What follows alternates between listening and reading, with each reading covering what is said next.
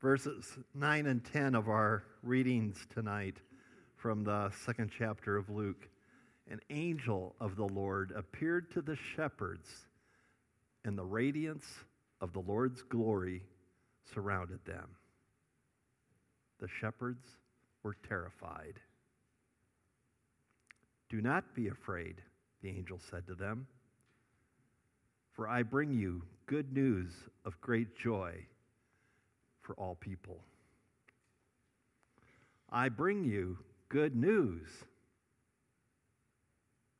What is good news for us today? And how does the church's good news get received in our world today? When we think about this Christmas story, one of the more entertaining uh, aspects of it that I have seen recently is um, some clips from a movie called The Star. It is the story about, well, I want to focus on the character Ruth. Ruth is one of the sheep. Yes, the little lamb, go ba. So Ruth is a part of this flock of sheep, but she sees a bright star in the sky and she wants to follow it. And so she's curious. She leaves her flock behind, much to their dismay, to go follow that star. And as she finds the star, she encounters a donkey and some other animals, cow, and, and they are accompanying this young couple. And she is pregnant, and they are on their way to Bethlehem, where she is probably going to give birth to the baby. There is some suspension. Uh, there is some, some fear. There's some anxiousness in the plot line of this story. But there's also great joy. And, and Ruth decides that she needs to announce this to more people. So she goes back to her flock and she wants them to hear the good news, but they are not listening to her. Maybe this story speaks for us today as the church. Well, who can tell it better than Ruth herself? We have a little 90 second clip. Let's take a look at it. Help! Help! Anybody! Oh, look! A flock of sheep! That kind of looks like my flock. Oh, that's my flock. Help!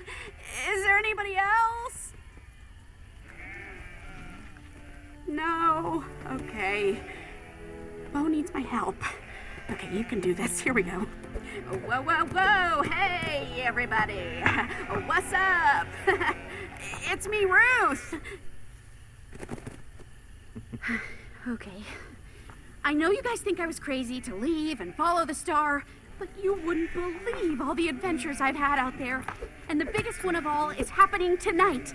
I've made new friends, and they need our help. So this time, you gotta follow me.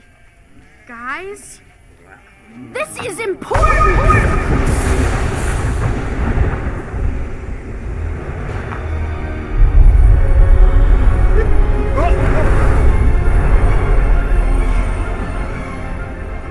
Fear not. I bring good tidings of great joy. For unto you is born this day a Savior, Christ the Lord. Told you it was important.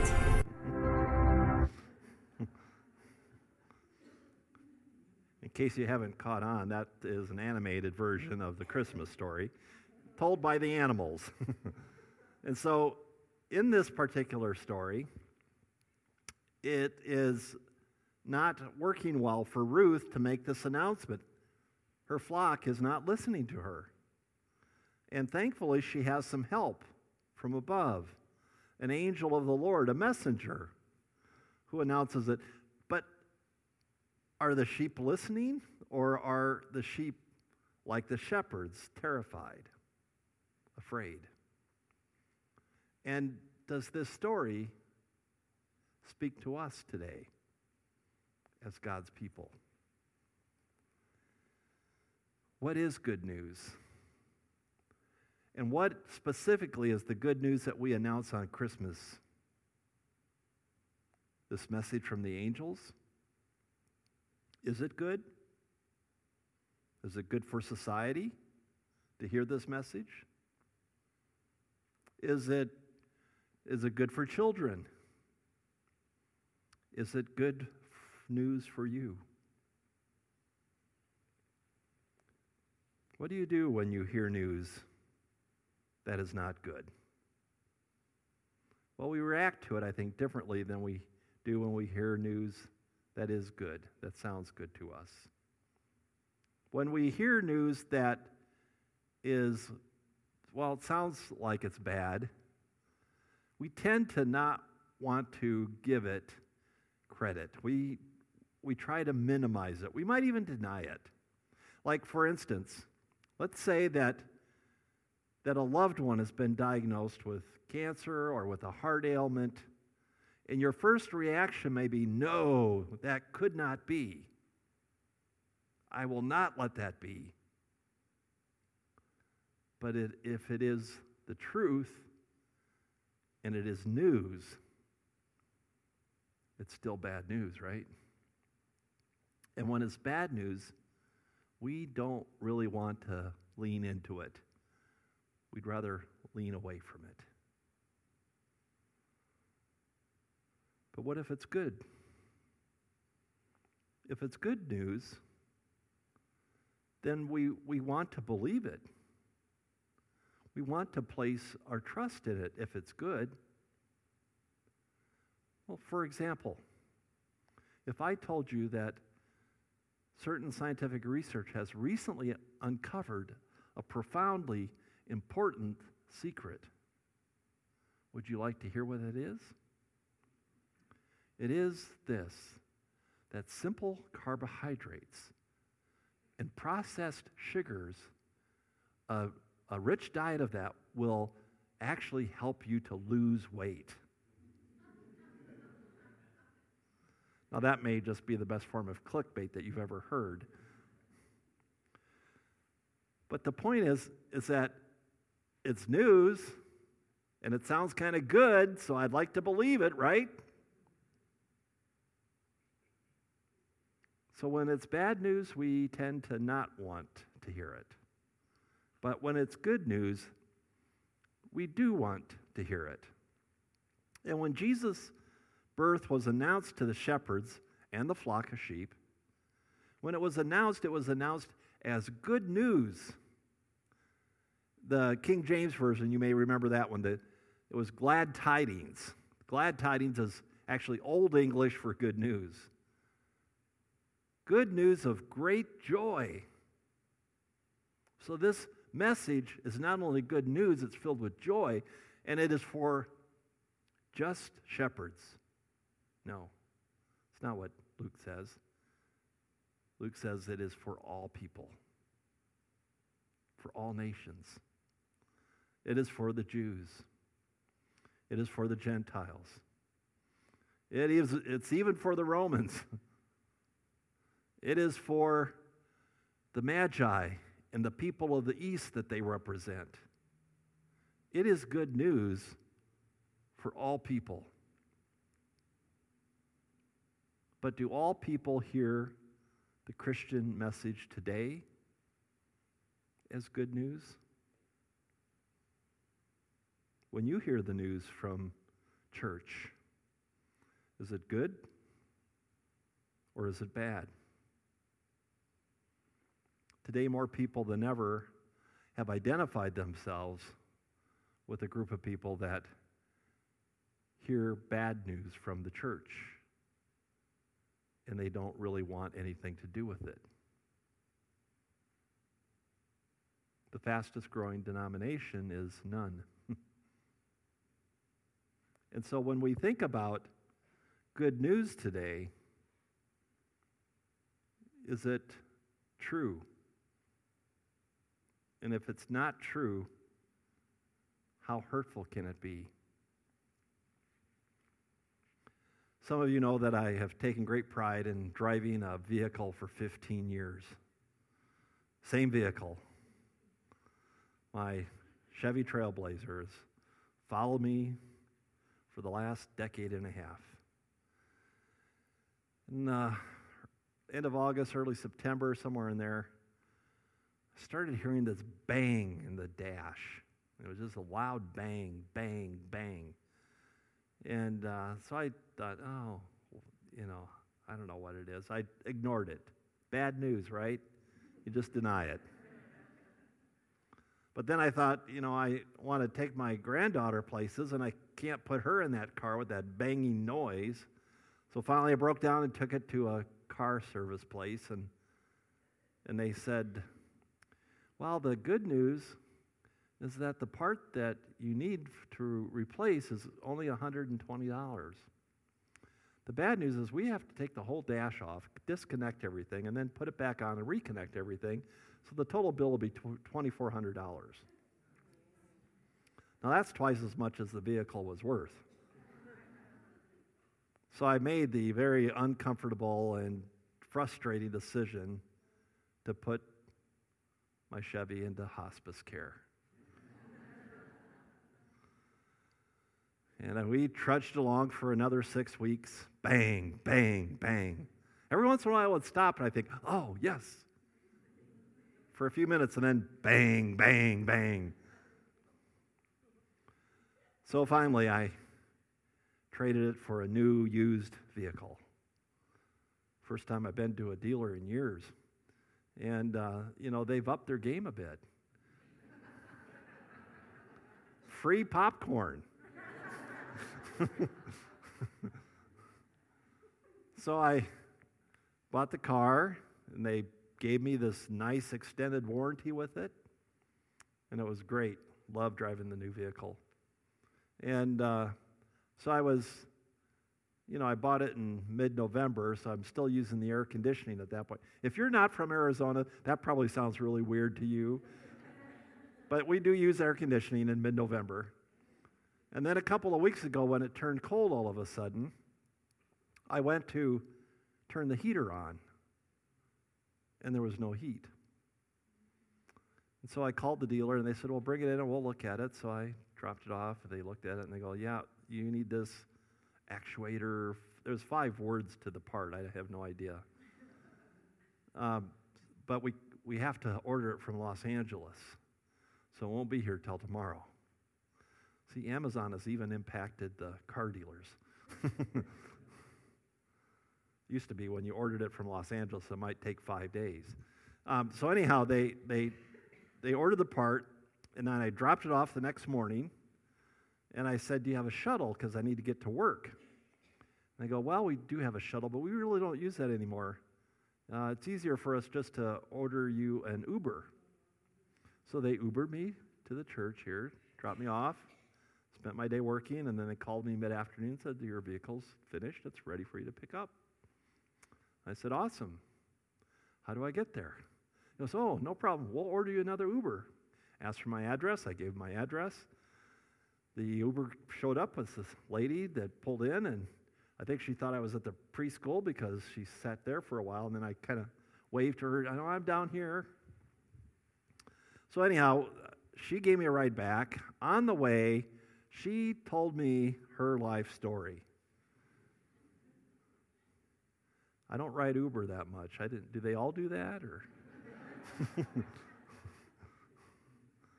so she she was telling me she was curious. I think you know, picking me up at a church, and and she said, "Well, what you been doing?" I said, "Well, I was working on a sermon." And she goes, "Oh, so you're a pastor?" I said, "Yes." And um, she started telling me about uh, her a Lutheran church that her father had joined. He grew up as a Catholic and then became a Lutheran. And um, but he, she said he loved that church. And she said, I love my church. I moved here in 2001 and I belong to a non denominational church. And she said, I, I've loved that church till this year. I thought, oh boy, here's a story. Well, she had fallen on hard times financially. And uh, is that how you get to be an Uber driver. I don't know. Um, but she'd fallen on hard times, and so she'd gone to her church for help. And her church says, Yes, we'd be happy to help you. And so they started to support her and help her to look for work. And after a few weeks, they met with her and they said, You know, we don't really believe that you are. That, that you're the kind of material that we're looking for here. And you, we're not pleased with how you've responded to the help that we've given you. So we're not going to help you anymore. That church had some news for that woman, the Uber, my Uber driver. Was it good?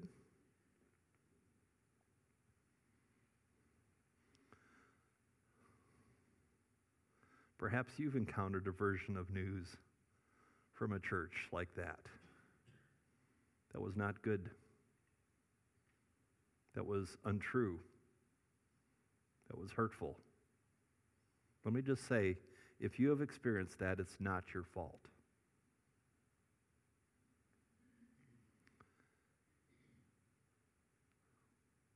If you will allow me, please let me try to make a case why this good news that is announced by the angel tonight is different. The good news announces that a Savior is born. That's what the angels say. And when that announcement comes,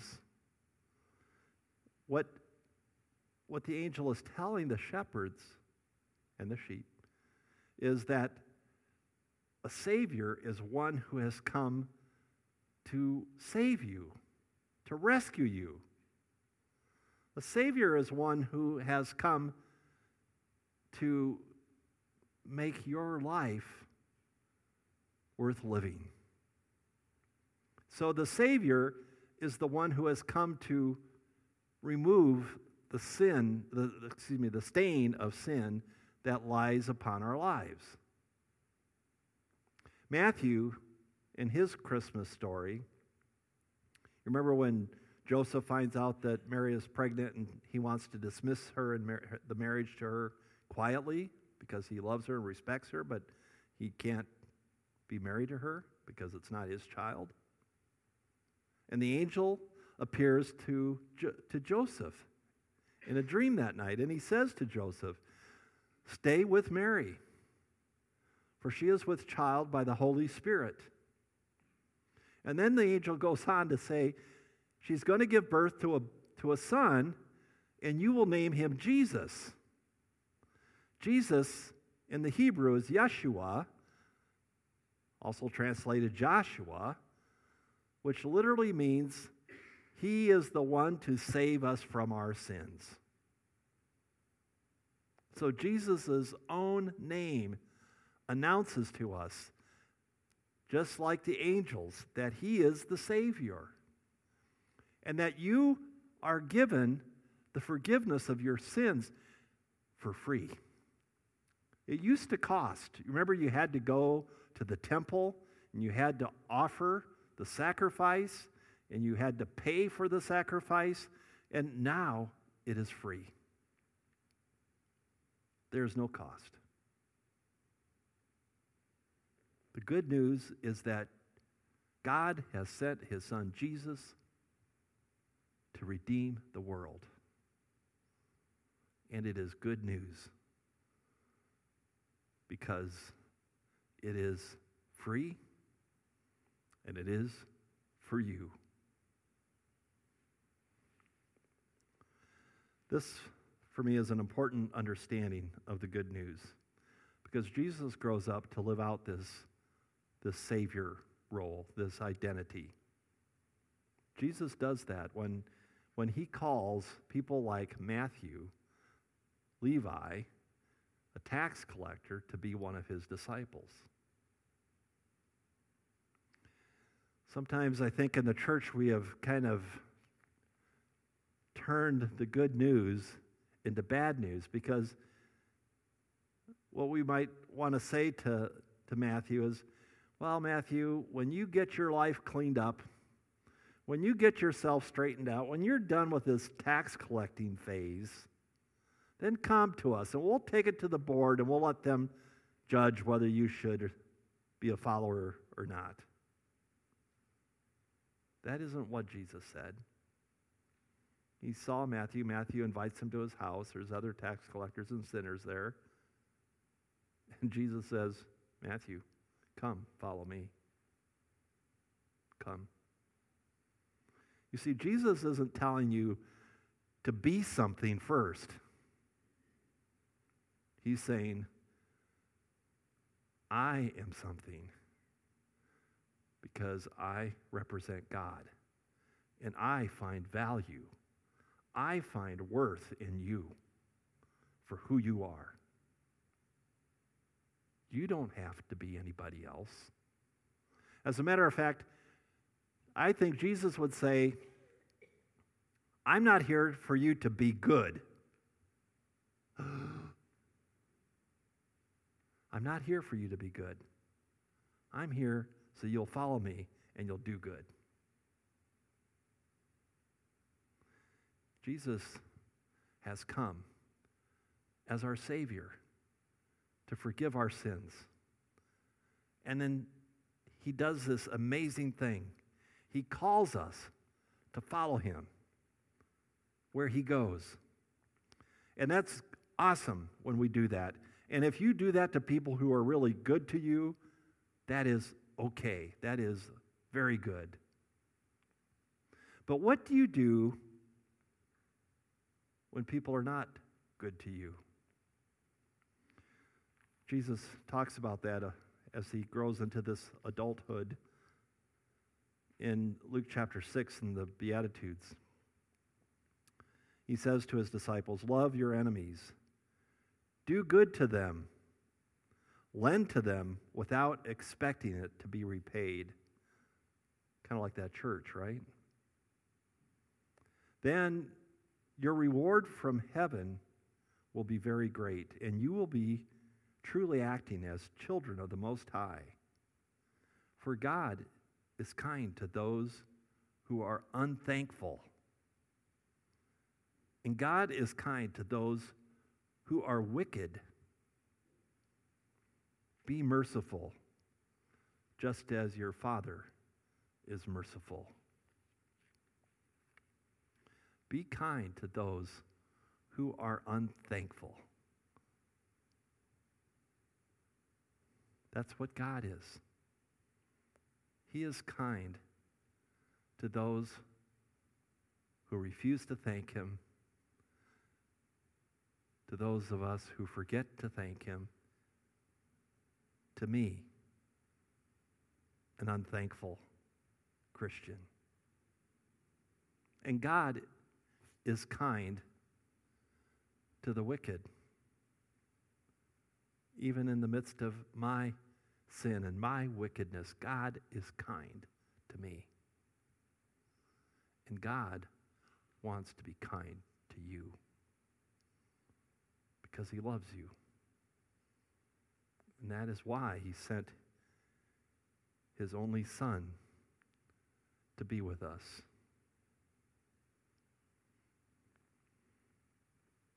So hear this good news that a Savior tonight is born for you. And his name is Jesus. He is your Savior. And he was born to save you from your sin. Now, come and follow him. Amen.